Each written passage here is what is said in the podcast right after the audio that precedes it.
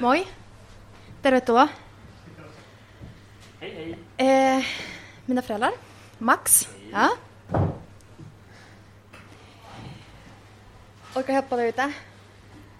Eikö? Eikö? Pyörillä?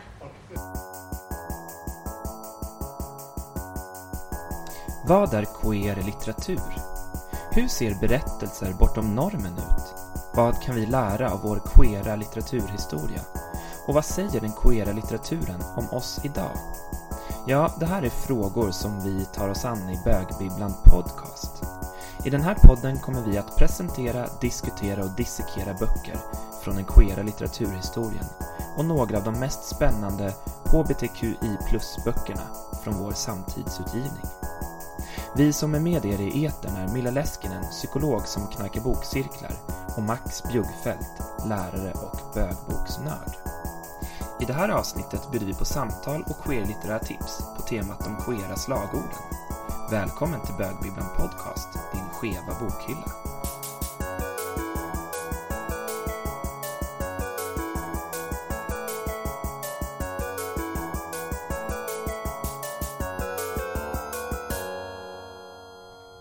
Så, hej och välkomna till eh, det här live-samtalet på Bögbibblan Podcast. Så kul att vara här på Anarkistiska bokmässan.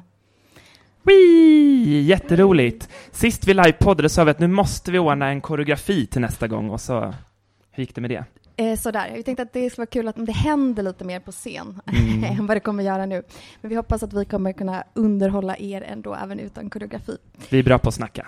Japp, det är det vi gör. Eh, vad är Bögbibblan för någonting, Max? Eh, Bögbibblan är som ett slags eh, queer-litterärt undersökande projekt där vi försöker liksom avtäcka queera berättelser från vår eh, historia och från i vår samtid.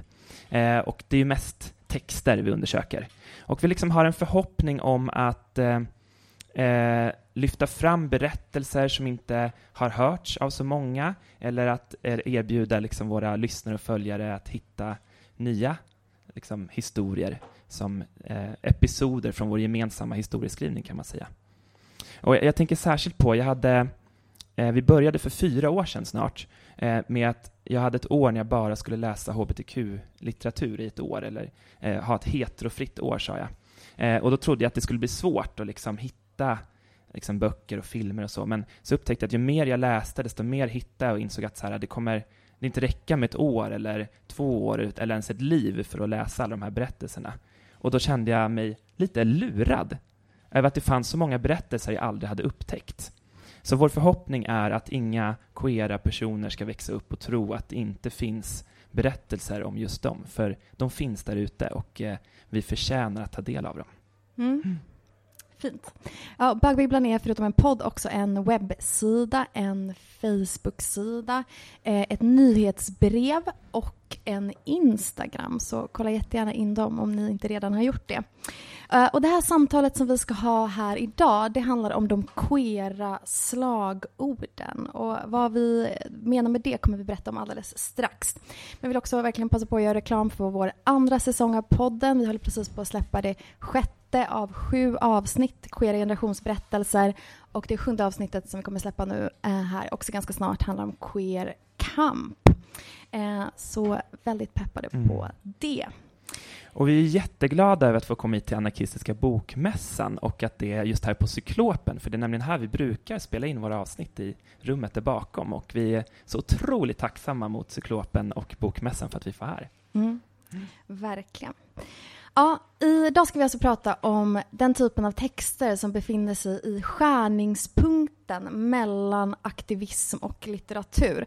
Så det kan vara texter av olika slag som antingen har tänt gnistor, som har lett till eldar, som har brunnit snabbt eller långsamt eller texter som snarare kanske har fungerat som floder som bryter sig genom berg, alltså floderosion. Och det är texter som olika politiska rörelser eller grupper har antingen kunnat enas kring eller organiserats kring. Eh, men det är också texter som inte bara fått oss att sluta oss samman eh, under en och samma paroll utan också texter som kanske har liksom tvingat, fram, eh, tvingat oss att se våra meningsskiljaktigheter och belyst olikheter. Uh, ett exempel på en sån här uh, text som uh, vi kommer prata om, eller den typen av text som vi kommer prata om idag är kommunistiska manifestet. Den satte igång en hel flodvåg, dels av, av manifest men också en, en text som har liksom verkligen förändrat världen. och världen som vi känner den idag skulle inte vara sig lik utan den texten. Så det är ett sånt exempel. Det är också en text som Milla läste på semestern när hon var 15 år. 17. 17. på en semesterresa med familjen. Ja.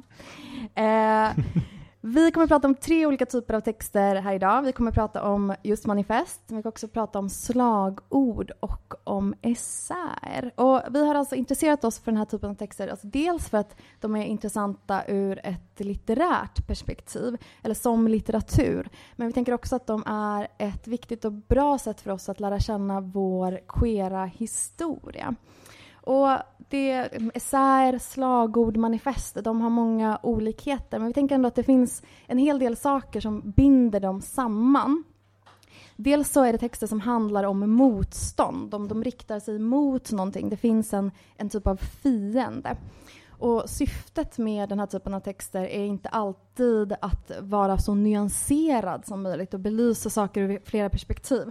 Utan snarare så är det texter som kanske handlar mer om att man vill förändra eller man vill riva ner någonting. Inte nödvändigtvis med att komma med lösningar eller idéer om hur saker ska förändras. Och det här är också texter där avsändaren är liksom central för att vi ska kunna förstå eh, den här texten samma textrad, eh, liksom en läst eller sagt av en helt annan grupp eller en helt annan person kan få en helt annan betydelse.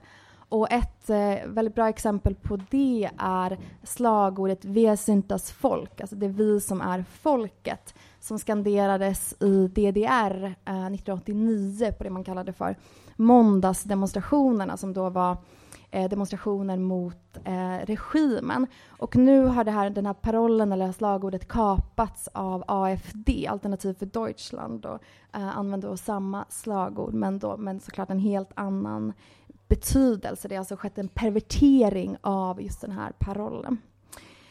Och de här texterna de fyller en viktig funktion för kollektivet som vi redan varit inne på att det kan hjälpa oss att sluta oss samman eller att vi kan enas kring någonting eller så kan vi rikta vår frustration mot någonting. Uh, och avsändaren, tycker vi också är intressant, är ofta kollektiv. Det går alltså inte alltid att spåra avsändaren. Uh, som vi har ett exempel. Den här, Queen Nation-manifestet. Som är liksom skriven av ett kollektiv av författare eller, eller aktivister under tidigt 90-tal, eller 1990, eh, som liksom inte har redigerat samman egentligen för att framstå som en enhetlig text, utan snarare spretar åt olika håll. Eh, och där meningen är att man inte ska veta exakt vem som har skrivit vad. Mm. Och precis som meningen är inte att uttrycka en individs individuella erfarenheter utan, utan ett kollektivs önskan och erfarenheter. Mm. Ja. Mm.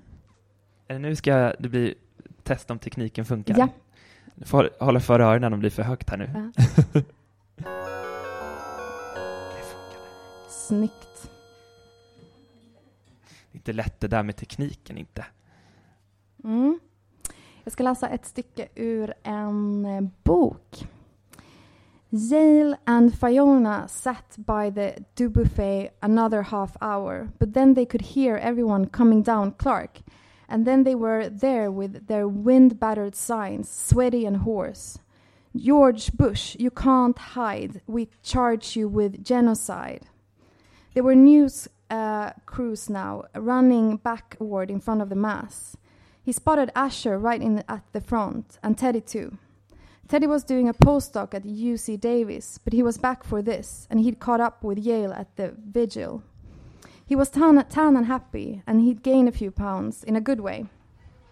Yale and Fiona joined the chant Health care is a right. Health care is a right. Uh, whatever momentum he'd lost from their detour to the hotel, he easily picked that up again. When was the last time he'd yelled? He'd yelled at Cubs games. He'd yelled at Charlie when they were breaking up. But he hadn't yelled about AIDS. He hadn't yelled at the government. He hadn't yelled at the forces that had denied Kutsu Tatami health insurance, at the county hospital system that had made Kutsu wait for two weeks for a bed when he couldn't breathe and then let him die on a ward that smelled like piss. He hadn't yelled yet at this new mayor and his lip service. He hadn't yelled at the universe. Down here, uh, the Mounties paced, pushing everyone back. It was time, apparently, to sit down in the street. Asher said, You can get out of here. You want to go? But he didn't. Fiona didn't want to go either. Asher said, You've got a support person. Yale nodded, didn't mention that Gloria was home in her apartment, not out here to follow him to jail. They say get back, the crowd was shouting. We say fight back.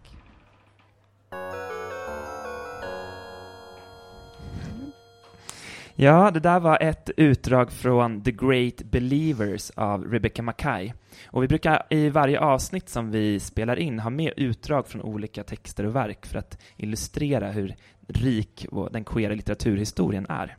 Eh, och den här boken den handlar om eh, aids-krisen eh, i Chicago på 80-talet och början av 90-talet. Så det här var en skildring av en av de protester eh, som förekom eh, 1991 eh, när eh, Yale, då, en av huvudpersonerna, eh, som då själv har drabbats av aids, eh, är, deltar i en manifestation och den liksom, frihetskänsla han upplever i att få skrika ut sin vrede och frustration på gatan tillsammans med andra.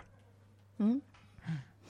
Ja, och det för oss in eh, oss på ett av de här typerna av texterna som vi kommer att prata om nu, alltså slagord eller poetiskt uttryckt ord som gatstenar. Så slagord är, eh, som vi alla vet, det är kort korta och slagkraftiga formuleringar som antingen kan skrivas på banderoller eller såklart ropas också i demonstrationer som i det här utdraget. Och slagord kan förmedla viljor eh, eller åsikter och ofta har de ett politiskt budskap och de kan innehålla allitterationer eller rim och rytmen är viktig så man kan nästan se dem som ett slags minidikter eller poesi. Ja, vad var det första slagordet du skanderade, Max? Och hur känns det att göra det? Eh, ja, alltså jag minns, min först, jag minns så starkt när jag eh, gick i nian. Det var inför valet 2006. Eh, och då eh, var bland annat Osynliga partiet väldigt aktiva den valkampanjen. Eh, och eh, då var jag på en Reclaim the Streets Eh, fest eller manifestation.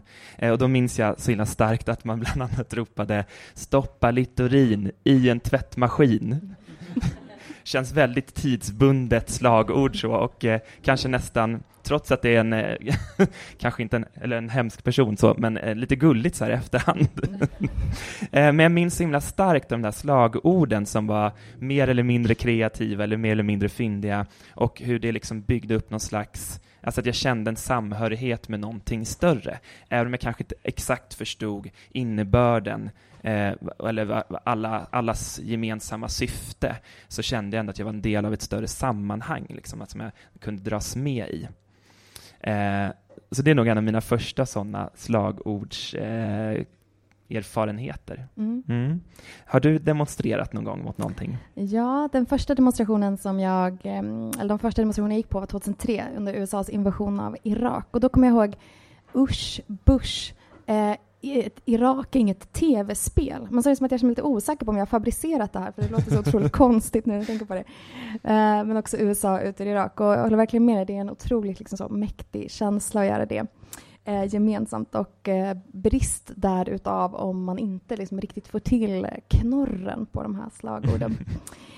Uh, och som vi redan varit inne på, de här slagorden, uh, för att förstå dem uh, så måste vi förstå den kontext de har liksom, skapats i. och vi kan förstå mycket av vår historia och vårt så, arv genom att liksom, undersöka de här slagorden. Till exempel de slagorden som skanderades på trappan till Socialstyrelsen 1979. Eh, vi, är inte, eh, vi är arga, inte snälla. Vi är homosexuella. Nu ska sjukdomsstämpeln bort, annars blir processen kort. Eh, tycker om att det liksom slutar med något så lite vagt hotfullt, men man förstår inte riktigt vad som ska hända om det inte blir en kort process. Men här ställs det helt klart krav på ett snabbt agerande och man bjuder inte alls in till förhandling eller så, eh, någon kompromiss eller förlikning, utan att det är ett absolut krav. Eh, en annan sån, ett slagord eh, som låter kanske i våra öron lite mer som en t-shirt från H&M. Love is a human right. Liksom, vad är den politiska udden i det, om man tänker i en så svensk kontext idag? Eh, men det var ett slagord som skanderades i Pride-paraden i Hongkong 2011 och där har det ju en helt annan politisk udd ju att kunna prata om mänskliga rättigheter. Några så ikoniska slagord för eh, queers är ju Får vi höra dig skandera? We're here with queer, get used to it, till Exakt, exempel. Ja. Det här är ju från New York i början av 1990-talet. Eh, det är alltså eh, gruppen Queer Nation. Exakt. Eh, så det här var under Pride-demonstrationerna i eh, New York i början av 1990-talet. Och det här är intressant för det är i det här slagordet, eller genom skanderandet det här som gruppen ger sig själv ett namn. Det var så de började kalla sig själva queers, sägs det. Uh, och uh, det markerar också att man inte längre vill sitta snällt och typ vänta på förändringar i lagstiftning eller förändringar i attityder. Uh, utan att liksom, det man säger är att vi kommer inte anpassa oss och vi, vi är liksom här för att stanna och vi är inte ute efter att liksom så, bli så här, accepterade av majoritetssamhället. Ett annat sånt slagord från samma tid är ju Bash back. Och det var en slogan för Pink Panthers som var en aktivistpatrull som hängde ihop med Queer Nation-gänget i USA i början av 90-talet. Och eh, de försvarade eh, homosexuella eh, ge, alltså, genom att eh, själv, alltså, utbilda i självförsvar. Och de var inspirerade av Black Panthers och gick omkring med så här, tassar. Otroligt gulligt, eh, för att liksom så säga bort med tassarna, vilket man tydligen kan göra på engelska också. Um, mm. Ja, och det här var väl också någonting som var tydligt inspirerat av Black Panthers. Eh, och det är väl också någonting som har gått igen liksom flera gånger i den queera historien att man har lånat eh, och inspirerats av andra rörelser men att man inte alltid varit så bra och, på att ge cred till dem man har lånat från eller tagit ifrån. Mm. Mm. Just det, det var med tekniken igen.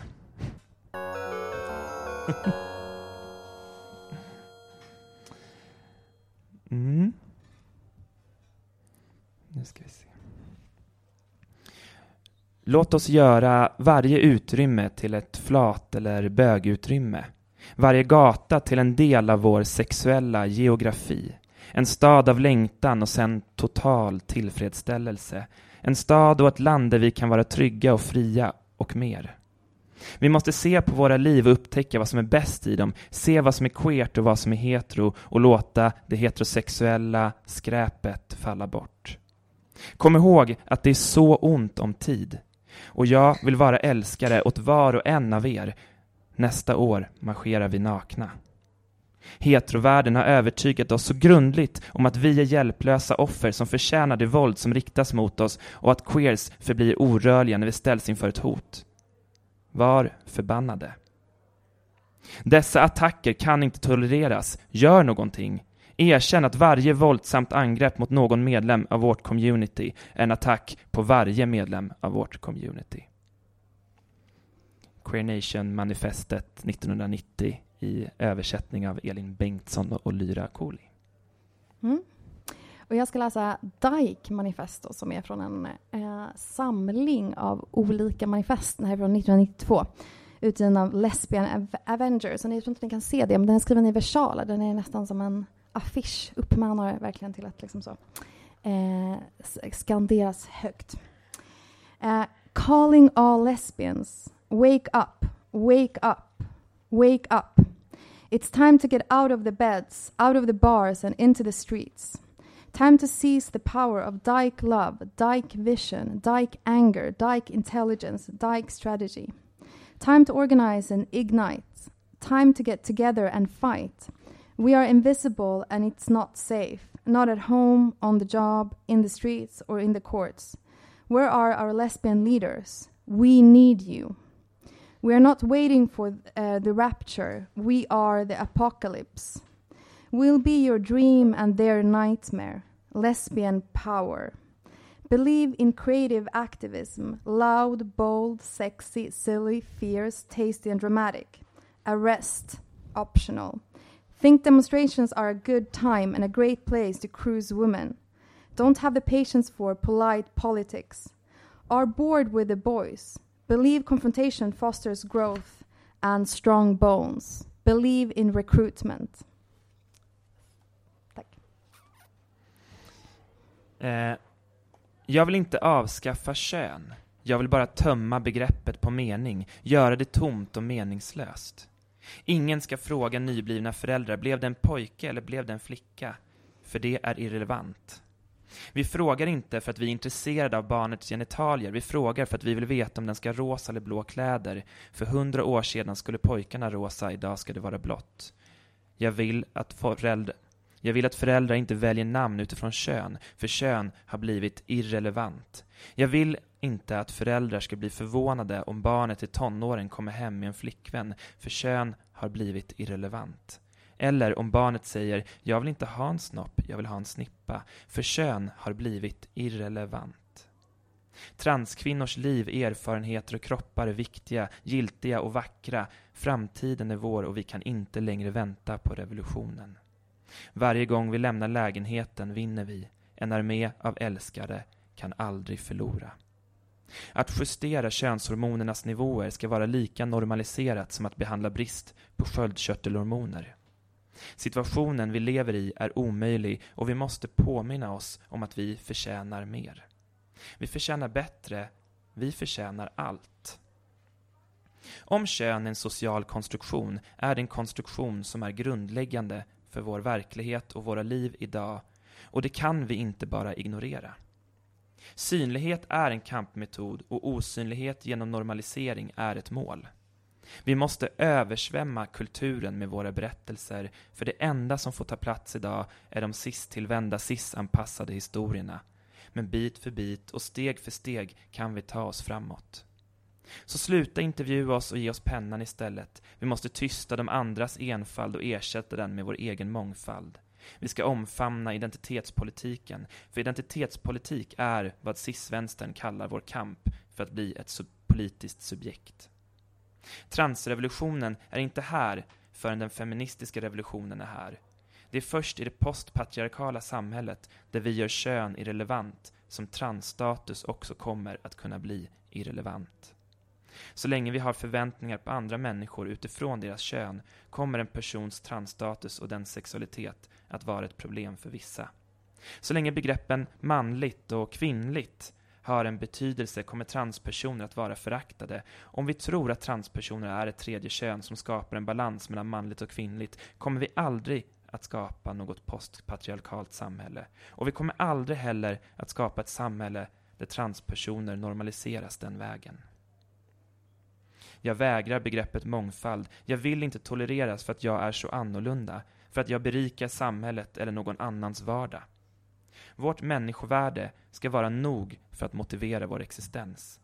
Transpersoner är patriarkalets anomali. Vi är en produkt av patriarkatet och endast en feministisk politik med sikte på att göra kön meningslöst kan göra en persons transstatus meningslös. Jag vill inte bli accepterad för att jag är trans för det är objektifiering. Jag vill inte bli accepterad trots att jag är trans. Det är objektifiering. Jag vill att min transstatus ska vara alldeles meningslös.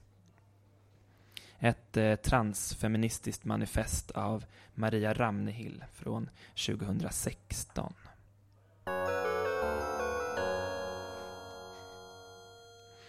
Mm. Eh, här hade vi då liksom eh, exempel på olika texter som gör anspråk på att kalla sig manifest. Eh, manifest är ju en slags eh, eh, textgenre med, eh, med ambitionen av att tända eldar, av att sätta, eh, få glöden att liksom slå ut i lågor. och bränna ner det förflutna. Eh, Manifest handlar om att formulera utopier likt den som Maria Ramnehill formulerade här. Det handlar om att visa på alternativa kollektiv, alternativa samhällen och identiteter. Eh, Tina Rosenberg hon kallar manifest för revolutionens poesi. Manifesten de har ingen ambition av att förklara världen som den är. De har ingen ambition med att visa på hur någonting måste vara, utan deras ambition det är att riva ner det som är här och nu. Manifesten de vill väcka, visa på orättvisor och väcka ilska. De vill, väcka, de vill uppmana till kamp snarare än till nyansering och förståelse. Manifest har ju funnits i flera hundra år eh, och queera manifest har vi haft åtminstone sedan 60-talet. Eh, ett av de mest första manifesten var från Gay Liberation Front i eh, USA. Ett eh, särskilt berömt manifest är Queer Nation-manifestet som vi har nämnt flera gånger och det är ett väldigt bra exempel på hur ett manifest kan fungera. Det är ofta en text som i sig blir mycket större än vad den är. En text som lämnar boksidorna och blir till en händelse i människors liv. En text som eh, lever på gatan, som river ner murar. Eh, en text som är både en visuell händelse eh, och är något som slår an inombords. Man kan säga att manifestet, den, är en, den kan bli till en ehm, man, man, kan säga att manifestet det blir som en performativ akt, alltså någonting som händer som vi kan upprepa om och om igen. Och i varje upprepning så förändras betydelsen lite grann. Ett manifest det kan, om det lever vidare, bli en del av en identitet eller en kultur till exempelvis. Ehm, samtidigt så är en manifest väldigt bunden i sin samtid, i en viss kontext och på ett sätt omöjlig att förstå utanför sitt sammanhang. En eh, amerikansk professor i genusvetenskap, Brian Fass, hon har samlat manifest i en antologi, en samling som vi har med oss här. Och hon menar att det bästa manifestet, det, det kallar hon Do the transformative work of hoping and destroying, reflecting and violently, violently ending things. Alltså något som både väcker en kämparanda och ett hopp inom oss som en annan möjlighet, samtidigt som det raserar det som är här nu. Det låter ju som en dröm, men samtidigt så kan man också eh, frågasätta vad händer då efter att allt har rasat ner? Vad händer med en text som bara vill förstöra men inte har en lösning? Mm.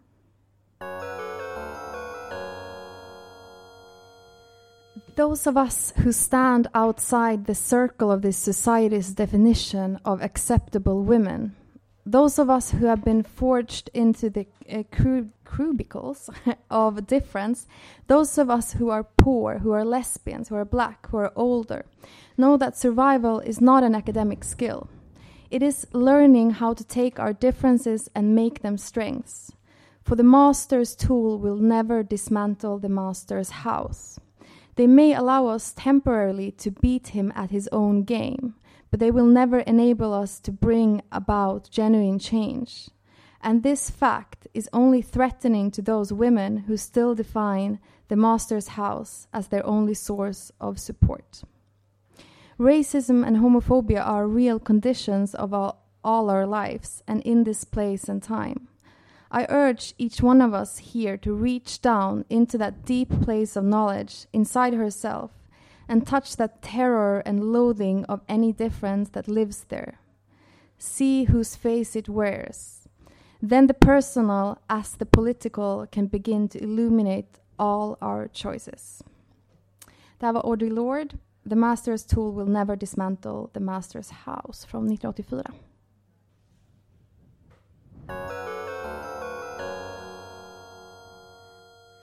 Du har väldigt svårt med tekniken idag. ja, det här är ju ett textutdrag från eh, eh, en av Audre Lords texter. Den finns i den här lilla textsamlingen. Eh, vi tänkte att vi har, vi har ju undersökt texter som slagord som vi kan säga är textens eh, motsvarighet till en gatusten och vi har undersökt manifesten som är vill tända eldar.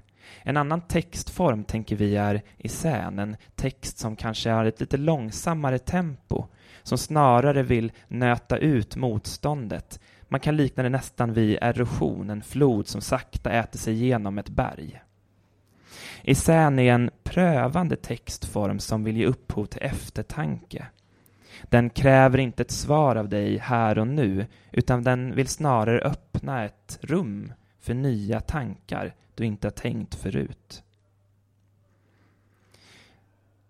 I essän så kan en skribent lugnt och metodiskt lägga fram sina premisser, lägga fram sitt, eh, sina tankar och resonemang och bakgrunden till dessa.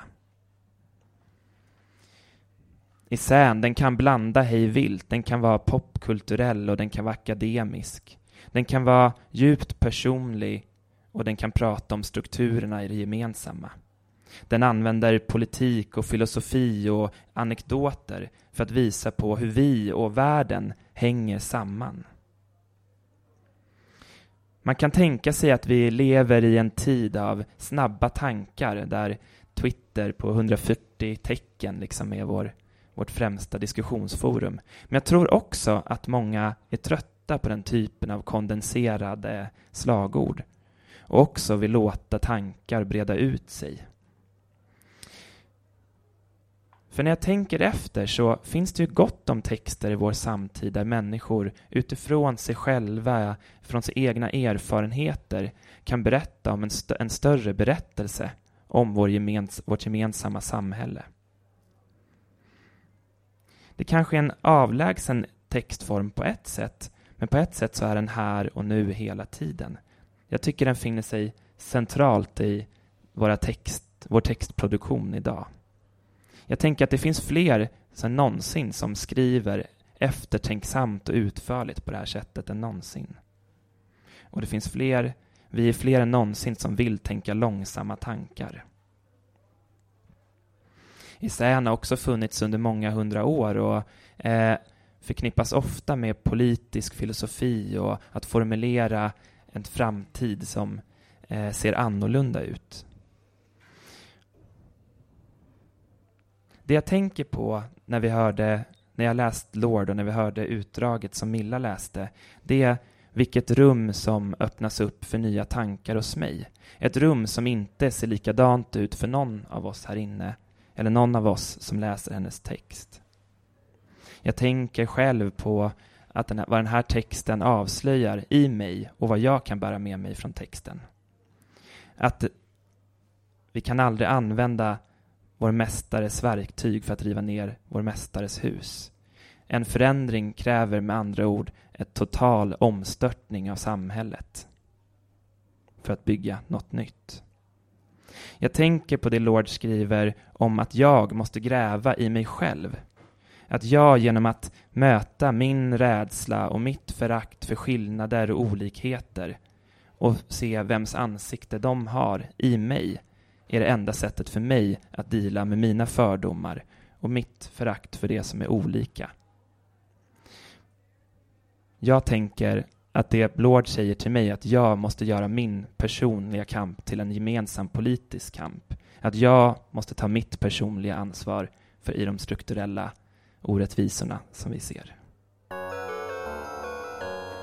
Och det var allt som vi hade med er till er idag om slagord, manifest och essäer. Så himla kul att ni ville komma hit och lyssna på oss. Fortsätt jättegärna lyssna på vår podd eller kolla in vår hemsida. Eh, där finns det också ett bibliotek där man kan söka på olika sökord och få boktips. Vi har katalogiserat mer än 200 böcker där, alla med en queer-tematik. Eh, så, eller ska ni komma och snacka med Max, han är som ett levande bibliotek om ni önskar något boktips eller om ni vill komma fram och prata med oss om någonting annat. Eh, så gör jättegärna det. Vi kommer vara här under eftermiddagen. Så jättestort tack till er som kom. Tack till Anarkistiska bokmässan. Tack till Cyklopen för att vi får vara här. Uh, och ja, missa inte allt annat som händer här på bokmässan. Ja, det var Mm. det. Tack för idag. Ha en så fin eftermiddag. Ja.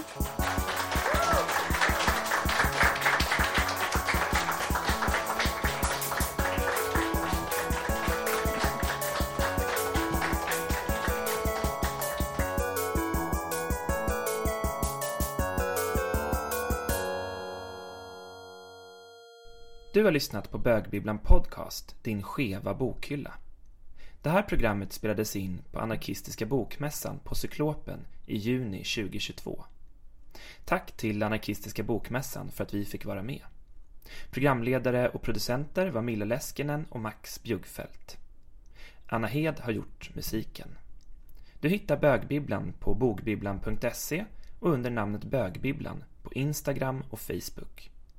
Glöm inte att dela avsnittet med dina vänner och fiender och skriv till oss om vad du tyckte om dagens avsnitt. Jag har något att säga om allt. Mig behöver man inte truga. Mm. Vad äter ni för gott? Mm. Där nerifrån? Mm, det ska vi kolla in sen. vi får inte få några smulor i halsen nu när vi ska snacka. Du vet hur är, man väldigt känsliga halsar. Mm, exakt. Vårda stämbanden. Mm, absolut. Vilat hals, halsen hela veckan här nu. Stumma veckan. Har du sjungit upp? Mm, Mm. ja.